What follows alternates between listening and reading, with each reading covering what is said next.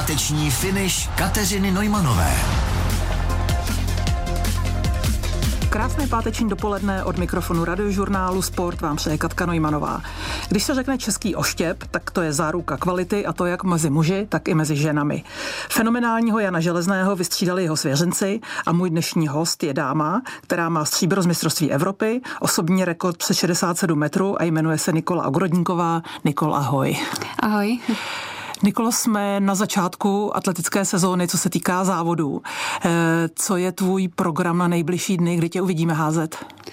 Tak mě momentálně čeká v nejbližší době Zlatá tretra v Ostravě, což je jeden z mých nejmilejších závodů, protože je na domácí půdě mojí, tak se na něj moc těším. Ty jsi z Ostravy. Bude tam hodně tvých kamarádů, přátel, rodiny? No jako každý rok, ono se to jako střídá, ale většinou se větší část rodiny nebo mých kamarádů snaží přijít podívat, taky záleží na počasí, ale většinou tam jako deset plus lidí je. Ty jsi sezónu už začala, byla jsi třetí v Offenburgu. Jak se ti povedl začátek sezóny, jak jsi byla spokojená? Tak já myslím, že mm, ty začátky jsou takové jako kostrbatější, protože člověk ještě, když mění nějaké věci, prvky, což byl můj případ, protože jsme přidávali v rozběhu dva kroky navíc, takže jsem tam jela s takovým tím cílem si udělat ten rozběh, abych právě na té tretře už si to uh, lépe jako vyzkoušela. Takže si myslím, že se mi to jako podařilo dobře, i ten výkon jsem byla spokojená, nebo s tou sérií uh, v tom závodě, takže, takže si myslím, že dobře. Dva kroky v rozběhu. Co to znamená pro laika? Seš rychlejší, můžeš z tohoto rozběhu hodit dál, a jak je to náročné technicky vlastně změnit?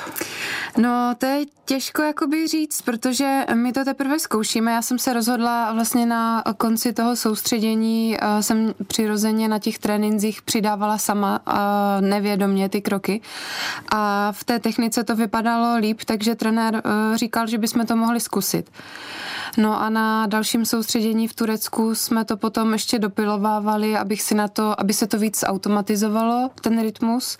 Ono je to hrozně těžké, protože já jsem několik let házela jenom na čtyřkrokový rytmus a najednou přidat dva kroky je takový jako guláš pro to tělo, protože měla jsem trochu strach, že když se postavím na ten první pokus v Offenburku, tak mi tam najede ten starý rytmus. A rychlejší, nevím, jestli jsem rychlejší, spíš bych řekla, že mám větší čas na tu techniku, najít si tu pozici, a teď je otázka, jestli mě to trochu nespomalí.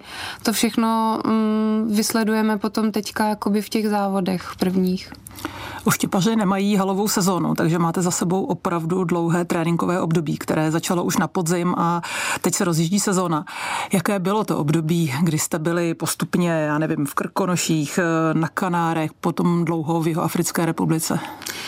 Uh, tak já myslím, že uh, vlastně za poslední ty roky máme ten program víceméně pořád jako, za, jako stejný, takže uh, jsme trénovali poměrně stejně. Uh, já vlastně ty všechny ty soustředění mám ráda, vždycky se na každé to místo jako těším, protože každé místo má pro mě nějakou určitou jako vzpomínku, nebo jsou tam věci, které, uh, které mám tam ráda. A jediná vlastně změna byla to, že jsme zkrátili pobyt v Africe.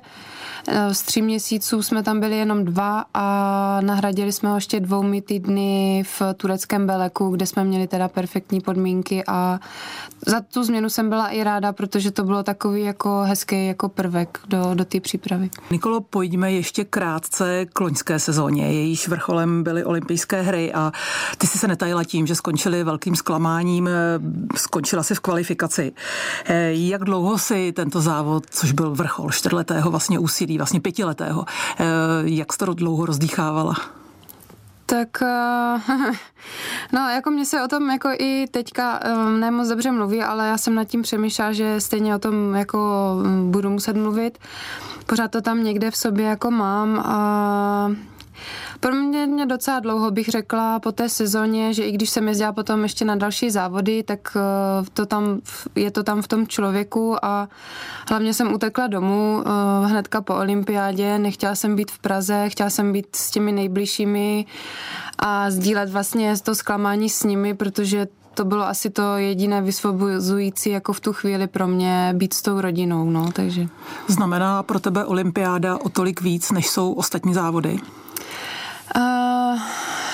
Myslím, že pro všechny sportovce je to asi to nejvíc, ale když se člověk na to podívá uh, z jiného pohledu, tak uh, vlastně tam jsou pořád ty stejné závodnice jako na mistrovství světa. Uh, je tam k tomu jenom taková váha, že to, je to pořádaná akce co čtyři roky, tak o to víc je to takový jinačí pod těmi kruhy závodit, než, než na mistrovství světa, tak asi jo, no. Povedlo se vám identifikovat, kde byl vlastně základní problém celého tohoto závodu nebo toho, že se tam nepovedlo to, co si chtěla? Tak já jsem měla vlastně smůlu v té sezóně, nebo takhle, ta sezóna byla loňská velice jako podařená. Já jsem na tretře hodila velmi dobrý výkon přes šedesát pět metrů a potom jsem se nemile zranila. Vlastně jsem si uštípla kousek toho žebra, což mě zasáhlo to do té přípravy, takže jsem nenaházala prostě z plného rozběhu tolik hodů, které jsem potřebovala a potom se to proneslo vlastně v tom Tokiu, protože já jsem ten první uh, odhod uh, přešlápla jenom o kousíček a tím bych se podle mě jako kvalifikovala do toho finále a pro mě potom bylo uh, hrozně těžké, když jsem ten rozběh posunula dál, uh, běžet vlastně stejně jako ten, ten první hod, no, takže s tím jsem bojovala a ty tři hody v té kvalifikaci jsou hrozně málo, jako jo, když potom tam takhle vymýšlíte tyhle věci. Dá se vzít pro život sportovce, pro jeho budoucnost z takovéhoto neúspěchu, který tě určitě doteďka mrzí, i něco pozitivního? Jo, já, já, já jsem to vzala jakoby tak, že já jsem věděla, že jsem na tom byla dobře a jenom se mi stalo to zranění, tak to mě trošku jako limitovalo v té přípravě. Ač jsem teda věřila, že v tom Tokiu, protože nikdy nevíte, jak se to sejde, ono, i když to třeba nevypadá jako uh, dobře, tak uh, potom přijde jeden závod a je to úplně jinak, takže uh, já jsem jako to vzala tak, že si potřebuji ještě dokázat nebo splnit si ten sen té olympiády, jako uspět nebo uspět na nějaké té akci, takže uh, z toho jsem si tohle vzala. Je vlastně zkrácené období do olympiády v Paříži pro tebe výhodou a velkou motivací? Já jsem ráda, že, že je to za dveřma. My to teďka máme vlastně kvůli tomu covidu takové docela napráskané každý rok, takže teďka to budou takové pěkné tři roky, bych řekla, no, no, po sobě. Plánuješ třeba směrem k olympiádě v přípravě něco změnit? Už jenom z toho důvodu, aby si třeba zůstala zdravá, což je pro sportovce, dejme tomu, v tom zralém sportovním věku nejdůležitější. Tak to je zrovna věc, kterou si říkám každý rok po sezóně, že ten příští rok se víc zaměřím na to svoje zdraví a opravdu, když už mě něco bude hrozně bolet, tak nepůjdu přes tu svoji hranu a, a nechám to jako doléčit, jenomže v ten moment, když se to pak stane, ono je to hrozně těžký, protože ten sportovec pořád čeká, kdy je ta, jako ta až, až ta nejzaší hranice, jako kdy už se to jako pokazí a pořád to tak jako zkouší a vymýšlí v tom tréninku, takže um, asi tady tenhle cíl si dám i na, na ty další roky nebo na ten příští rok, ale budu víc poslouchat to tělo, no. Nikola Ogrodníková je s námi na Radiožurnálu Sport a chci se jí zeptat na tréninkovou skupinu a na její trenéry. Ty jsi v minulosti trénovala se svým přítelem s Víťou Veselým, potom s Rudolfem Černým, teď už vlastně třetí sezónu s Honzou Železným. E, proč jsi se dostala k Honzovi Železnému vlastně do skupiny, kde jsou hlavně kluci? No tak ten důvod byl takový, že vlastně Víťa v té době ještě závodil a bylo to na něj jako moc, nebo nedokázal se soustředit potom jako na sebe. Byly tam momenty, kdy, kdy jsme to jako nějak nezvládali ani jakoby v tom partnerství a bylo to celkově takové jako promíchané, takže se vymýšlela nějaká varianta, jak se to dá udělat, abych byla jako v pohodě, abych měla trenéra, který se mi opravdu věnuje. Neříkám, že Víťa se mi nevěnoval, ale prostě chtělo to někoho, kdo opravdu tomu dá jako těch sto procent, což Víťa jako nemohl dát, protože byl ještě pořád závodník, no. Jak vlastně vnímáš rozdílné trenérské styly?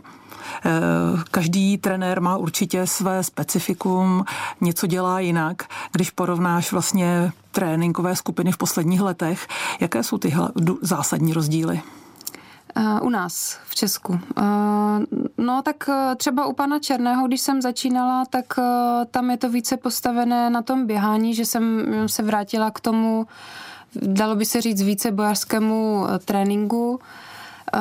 U Víti a u pana Železného už je to taková větší specializace na ten oštěp, že už se tím, že vlastně Víťa prošel rukama uh, trenéra našeho, tak, tak jsme ten trénink měli velice jako stejný a já jsem v něm potom jenom pokračovala a um, poměrně bych řekla, že ono je to vlastně pořád to stejné, akorát každý ten trenér se potom za, za, zaobírá těma jinačíma prvkama, že se třeba víc běhají překážky nebo víc se dělají odrazy. Někdo třeba nějaký trenér chodí víc do posilovny. Nevím, někteří trenéři to vedou spíš přes tu sílu, přes tu posilovnu. To, to taky záleží na tom druhu toho atleta nebo čl, typu toho člověka nebo toho oštěpaře, jak, jaké jsou jeho propozice. Honza Železný pořád ještě sám drží světový rekord. Je něco, co on například v technice vidí víc než kdokoliv jiný? Tak vzhledem k tomu, že trenér si tu techniku z velké části dělal i sám nebo lámal si nad tím hlavu, tak má jako dost zkušeností, co předávat i, i co se týče zranění. Když my jsme někdo zranění, tak on hnedka jako ví, co je dobrý dělat, co v tom tréninku nedělat.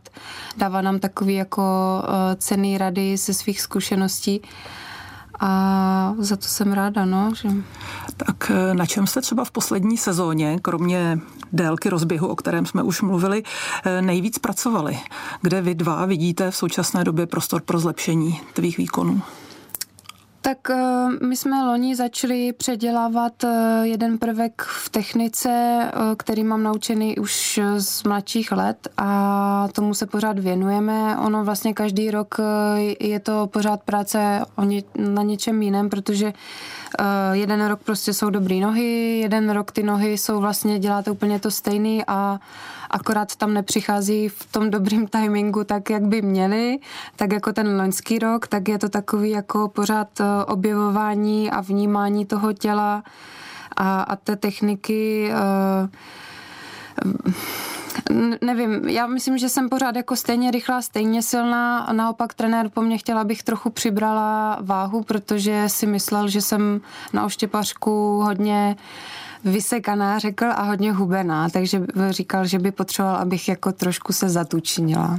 No a to mi teda řekni, jak tohle zapůsobí na holku, která zároveň chce být pěkná, což ty jsi. A když někdo řekne, že by se měla zatučnit. Jako, on jako asi úplně nemyslel, jako, že mám být tlustá, ale uh, aspoň aby ta váha šla trochu nahoru. Samozřejmě ta váha může jít nahoru uh, vlastně ty svaly, že když naberu, tak vypadám vlastně v podstatě pořád jako vysekaně, akorát mám, jsem větší hrouda svalů, bych řekla. E, což se mi vlastně letos podařilo, tak za to jsem byla ráda. Jsem tam jsem měla z toho nějakou depku, že, že vypadám jako hrozně a pořád to člověk srovnává s těmi roky předtím, ale viděla jsem tam ty, e, ty věci, v kterých mi to pomohlo, tak e, asi se na to teďka jako vykašlu, na, na nějaký to svoje, nevím, já si přijdu teďka hezká, i když mám těch kilo víc, a tak je to asi dobrý. Nikolo, my máme mezi klukama Kubu Vadlejcha, Víťu Veselýho. V ženách seš to ty, Bára Špotáková. Opravdu velká, jakoby silná domácí konkurence. Je to výhodou, nebo je to úplně jedno? Tak výhodou, já nevím, jako v čem by to mohla být jako výhoda, když si to srovnám jako k sobě, směrem třeba k závodu, když se postavím jako na, na ten rozběh, ale někdy se stává, že když jedeme s Barčou na Diamantovou ligu a jsme tam dvě Češky, tak to trošku ty soupeřky jako vnímají, že jsme tam jako dvě, více bavíme, jsme taková jako skupinka v uvozovkách a, a, a to si myslím, že, že je jako tak asi jako jediné, ale já tím myslela trošku ten tlak na výkon, že přece jenom každý chce být národním jo. šampionem, každý chce být doma nejlepší, bez ohledu, jestli ten druhý je světový rekordman nebo mistr světa, ale prostě každý rád doma vyhrává. Tak my máme vlastně oba dva rekordy v oštěpu, drží Barča a náš trenér, takže dva Češi. Tak možná proto je to pro nás jako sportovce takový větší tlak, že nás jako ostatní berou jako nějakou, nechci říct, že velmoc oštěpařskou, ale asi to děláme nějakým způsobem dobře, že máme tolik dobrých jako atletů, no, než, než některé země. Já jsem četla, že si mluvila o tom, že je ti vlastně jako jedno, jestli je tvojí soupeřkou Bára Špotáková nebo někdo úplně jiný z jiné země světa, ale upřímně, já když jsem závodila, tak jsem prostě radši prohrála s Němkou, s Norkou než s Češkou. Jak tohle to máš? Jo, jako nechci, nechci prohrát s Češkou, protože uh, samozřejmě, když vím, že jsem třeba v republice nejlepší, tak chci být jako nejlepší, že jo? A uh, je to pro mě uh, takový jako dost blbý, když, když mě někdo jako z Česka porazí. Samozřejmě Barča byla jako na úrovni, kdy to bylo ještě ty roky, že jsme byli tak jako na hraně, že jsme se přehazovali, tak to bylo jako takový jako těžký a ještě to jako není úplně jako pasé s ní, takže myslím si, že mm, i když jako trefí nějaký hod, tak je možný, že mě může jako přehodit. Ale samozřejmě radši vyhraju uh, s kýmkoliv, no, ale s Češkou teda ne. No. Když jste na mítinku a jste tam vlastně v zázemí závodu nebo v takovém tom prostoru, kde se zahříváte, rozcvičujete dvě Češky, uh, prohodíte občas mezi sebou i nějaké slovo, řeknete si něco k těm výkonům, nebo opravdu je každá z vás uzavřená ve svém vlastním světě a prakticky s tou druhou během závodu nekomunikuje? To musí člověk vypozorovat z těch závodů, protože každá ta závodnice má jako nějaké svoje návyky a to já už jako třeba poznám, kdo je víc komunikativnější nebo kdo potřebuje tu svoji bublinu.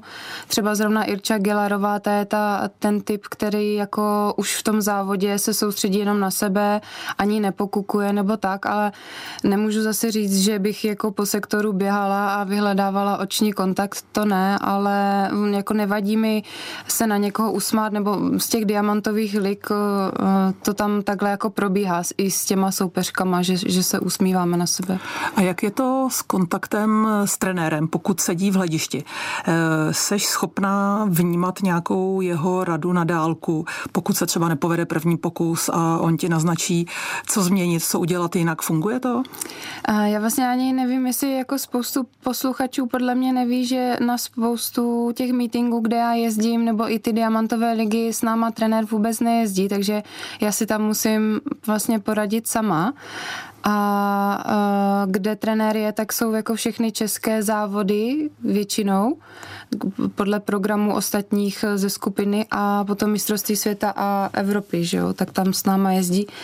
Já si chodím jako pro radu, když si nevím rady, nebo většinou se to týká jako rozběhu, jestli nejsem náhodou blízko u čáry, protože nestíhám v tom závodě vnímat úplně všechno a snažím se už jako registrovat jenom jednu věc vždycky.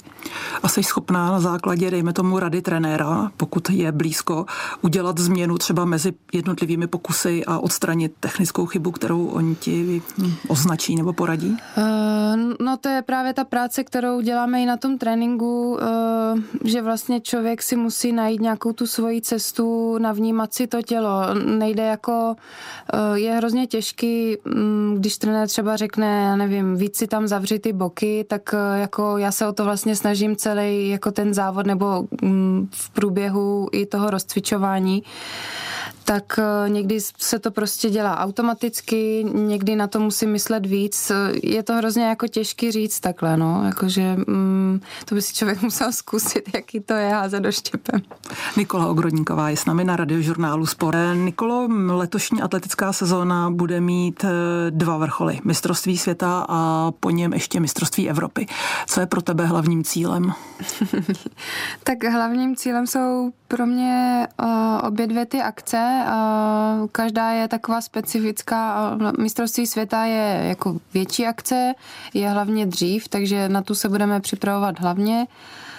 A Na mistrovství Evropy tam se moc těším, protože vlastně jedu obhajovat druhé místo z Berlína, takže bych si tam chtěla jako taky uh, užít nějaký úspěch, kdyby se to podařilo.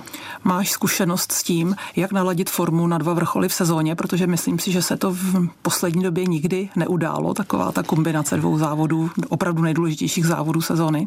Uh, upřímně uh, jako nemám a myslím si, že um, já bych to teda chtěla tak, ještě jsem se vlastně s trenérem ještě o to nebavila, ale musíme to ještě probrat, ale tak nějak jsme si něco mezi řečí řekli, že, že se vlastně připravíme hlavně na to mistrovství světa a tím, že to je v Americe, tak uh, tam potom bude záležet, jak se člověk vrátí před, tím, před tou Evropou, protože já fakt vůbec nevím, jak to bude s tím přesunem, s tím přechodem jako časovým, tak taky nechci se zase vrátit a hnedka jako připravovat, ještě hrozně toho trénovat, že spíš to chci pojmout jako takovou formou, jako užít si to, jenom to tak docvrnkat, prostě ten trénink a, a vědět, že, že to jako všechno je dobrý a, a nezranit se a, a zůstat zdravá. V tréninkové skupině jsou další české oštěpařské hvězdy v čele s Jakubem Vadlejchem. My jsme se bavili o tom mezi vstupy. Jestli chodíte na trénink s klukama dohromady, ty jsi říkala, že ano. Dá se od kluků něco okoukat? Okoukat, no tak třeba na tom házení je to zajímavý, nebo my se jako všichni tak na sebe jeden na druhého koukáme, protože trenér někdy tam říká, ať teda pro každého, on má tu techniku pro každou, pro každého jinou, a, nebo ne jinou, ale uh, u každého se zaměřuje na jinačí prvky, tak je jako zajímavý to někdy poslouchat a, a dívat se vlastně, co tam ten trenér vidí, že mi to jako pomáhá i v tom vnímání potom té mé techniky, takže uh, to si myslím, že je takový jako zajímavý jako pozorovat uh, třeba holky, jak dělají jako práci s rukou, nebo Kuba uh, perfektně si zavírá ty boky, to už teďka mluvím hodně odborně, možná pro posluchače, ale ale je to hezky jako pozorovat, no. Kubovi Vadlejchovi se povedl úžasný začátek sezóny, přehodil devadesát metrů. E, ty by si prý chtěla hodit přes sedmdesát, tak je to reálné v této sezóně? E, já jako nevím, jestli to je, ono to je reálné vlastně v kterékoliv sezóně, když si to člověk nad tím popřemýšlí, ale e, to se asi musí jako sejít. Já bych si to hrozně přála, vím, že, že to jako není něco, co by se nedalo dobít, ale e, opravdu tomu člověk potřebuje trošku pomoc s těma podmínkama. A jaké to jsou? No, to jsou takové, že třeba nesmí být moc chladno, já třeba nemám ráda ani jako deštivé počasí, taky pro mě je docela důležité jako povrch tartanu, ne každý povrch mi sedí, třeba na finále Diamantové ligy v Curychu, tam to úplně jako nemám v lásce, protože se mi to tam jako nelíbí, ale stejně tam pořád jezdím. No a potom jako vítr ještě, a, a aby nebylo nějaké zranění nebo něco, co toho daného atleta jako limituje, no. A ta technika. Když se ještě jednou vrátím k tréninku, mě by zajímalo, když máte trénink, na kterým se háže, kolik ostrých hodů vy jste schopni za jeden trénink absolvovat? Ostrých hodů. No, tak to bych řekla, že má asi každý taky trošku jinak, protože já jsem ten typ jako závodní. Já jako hážu docela daleko na závodě a na tréninku jako moc daleko nehážu. Se musím přiznat, nemám to jako třeba Kuba, který i na tréninku háže daleko.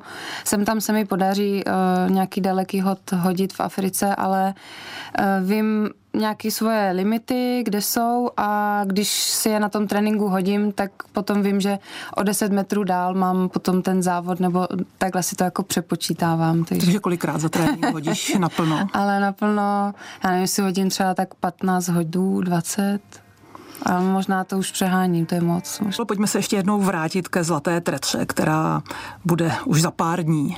Eh, jak moc se těšíš na tento největší vlastně český meeting? Já se těším moc, protože uh, Vždycky všechny závody většinou jako mě rodina sleduje v televizi někde nebo, nebo na internetu, takže jsem ráda, že se můžou přijít podívat live a, a vidět mě v akci, jaké to vlastně je vůbec jako být celý ten proces jako toho rozcvičování a když nás odvezou na ten sektor, takže, takže tohle, na to se těším i, i že budu doma, no. Je to pro tebe podpora nebo naopak trochu závazek, že máš v hledišti vlastně jedinkrát za sezónu? Z určitého pohledu je to pro mě závazek, že si vlastně vytvářím na sebe větší tlak, protože se chci předvíst samozřejmě před domácím publikem a před přáteli a rodinou. Na druhou stranu... Uh, Když se tam jako postavím na ten sektor, tak se tam cítím jako dobře, že necí, necítím se tam cizí a, a je to taková jako i pro mě show i s těma divákama, je to takový pěkný, takže mm, bych řekla, že, že asi to je to dobře. Je to tak, že stadion, na kterém hážete, znáš už z kategorií žákovských, dorosteneckých, když si vlastně s atletikou začínala a dělala si ještě více boje? Přesně tak. Já jsem tam vlastně prožila i moje největší zklamání z juniorských let, kdy jsem na, sedmna- na mistrovství světa sedmnáctiletých. Jsem tam měla tři křížky v kouli v Ostravě a byla jsem sedmá místo toho, abych jich třeba vyhrála nebo byla třetí. Takže ten stadion, tam jsem zažila já už spoustu jako věcí, no. I těch lepších, i těch horších. Ano. A ještě se tě zeptám na tvůj velmi zajímavý koníček. Ty se potápíš. Dočetla jsem se, že dokonce hodně hluboko. Jak nejhlouběji jsi byla? Tak já dělám freediving, ono totiž ještě je jako potápění z lahví, scuba diving a já dělám vlastně bez lahve, že se vlastně najede nádech potápění. A zatím největší rekord mám jako v bazénu čtyřicet pět celá čtyři metrů, to je, co tam píšou na té podlaze. A v moři mám jako zatím málo, protože jsem ještě neměla šanci se s někým potápět tak hluboko. No. Máš z hloubek respekt? Měla jsem respekt vůbec celkově jako z vody, když jsem plavala dál od břehu. A tohle jsem všechno musela jako překonat, když jsem se začínala potápět. Je to pro tebe třeba nějaká jiná než sportovní výzva, kde, kdy ve svých plánech jdeš dál a dál? Uh, pro mě je, takový os, no, je to takový um, osobní věc, která mi pomáhá nějakým způsobem se v těch krizových situacích jako sklidnit, že uh, jsem si vlastně uvědomila, že často v tom závodě je člověk jako nervózní úplně zbytečně nebo se stresuje nějakýma uh, věcma, kterýma by vůbec nemusel a v tom freedivingu jsem to našla, že, že když tam je ta panika, tak já se jako dokážu jako uklidnit a, a hledám si tady tenhle pocit. No. Je, v tém, je v tomto koníčku něco, co by tě mohlo třeba naplňovat a dávat ti adrenalin, který ti teď dává sport, až jednou třeba po Paříži, že budeš plánovat konec kariéry, když to je ještě za dlouho? Ten freediving já jako nedělám úplně jako třeba na výkon, ale spíš mě hrozně baví ten pocit, jestli to člověk dokáže jako představit, že vlastně vy se nadechnete a jste pod tou vodou, najednou se ocitnete v prostoru úplně jako sám a, a je to takový jako hrozně hezký, že, že tam nic není a ani do té hlavy nechodí žádné myšlenky a, a jenom tak jako plynete prostě tím časem. Tak to se mi na tom jako líbí. No. Strach jsi nikdy neměla? Měla, určitě jsem měla, jako strach jsem měla, že se třeba jako utopím, že nevyplavu jako nahoru, že to nestihnu, ale potom, jak jsem to začala dělat, tak jsem si uvědomila, že, že to je jako zbytečně panikařím, jako tady z těchto věcí. Jako da, nedá se tam jako úplně utopit, možná tak omdlít, ale nechodím přes takovou hranu ještě. Nikolo, tak já ti přeju, ať mají strach z tebe soupeřky, ty určitě ne. A moc děkuji, že jsi s námi byla na Radiožurnálu Sport a přeju hodně štěstí do atletické sezony. Děkuji moc a děkuji za pozvání. Radiožurnál Sport.